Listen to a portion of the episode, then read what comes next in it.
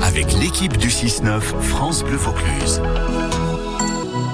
Bon, ces vacances euh, de Pâques, le Vaucluse a du cœur. On donne la parole aux élèves de 6e, euh, des élèves qui apprennent la musique à, à Vaison-la-Romaine et qui posent des questions à un chef d'orchestre auréolé, figurez-vous, d'une victoire de la musique classique. Il s'appelle Victor Jacob. Alors aujourd'hui avec nous, Jules et Lydia qui posent une question au maestro, question qui nous brûle tous les lèvres. À quoi ça sert un chef d'orchestre? Bonjour, je m'appelle Jules.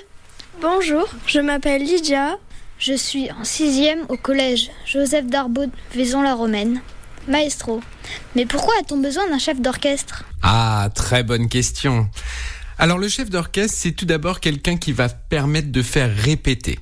Faire répéter les chanteurs avec le piano, chef de chant, mais aussi répéter l'orchestre pendant les répétitions, entendre euh, s'il y a des choses qui ne sont pas forcément ensemble, pas forcément justes comme il aimerait, euh, pas forcément dans son interprétation, parce qu'effectivement le chef c'est avant tout quelqu'un qui amène son interprétation de la pièce.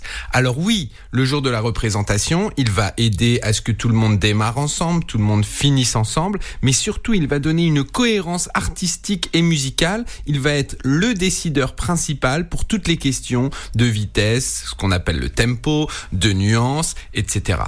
À l'opéra, le chef est primordial. Pourquoi? Parce que l'orchestre est dans une fosse, donc sous la scène. Les musiciens de l'orchestre ne voient pas ou presque pas les chanteurs. Donc le chef va être le lien entre la fosse d'orchestre et le plateau, ce qu'on appelle les chanteurs qui sont sur scène.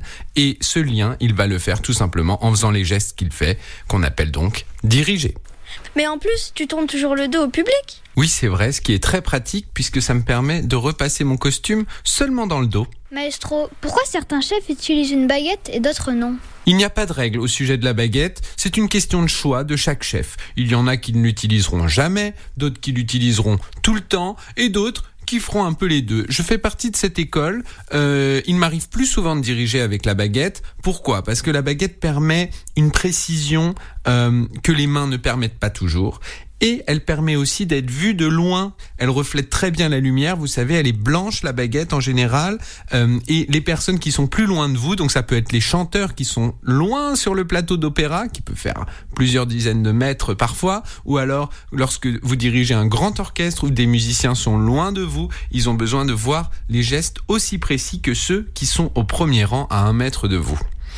Lorsque je décide de ne pas utiliser la baguette, c'est effectivement pour des effectifs plus réduits, où il y a moins de musiciens, et aussi pour des musiques qui sont plus mélodiques, plus legato ou liées, comme on dit en français.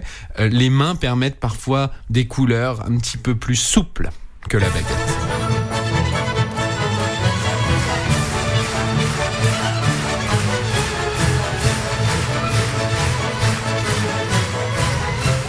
Ça, tout le monde connaît, hein. c'est entraînant. C'est l'ouverture de Carmen, l'opéra le plus joué au monde, ovationné ici au Corrigi d'Orange, à l'occasion de la soirée euh, Musiques en fête en direct des, des Corrigi, qui depuis 10 ans ouvre le, festival. Les élèves de 6e euh, du, collège de Vaison-la-Romaine seront avec nous euh, demain, toujours en compagnie du chef d'orchestre Victor Jacob.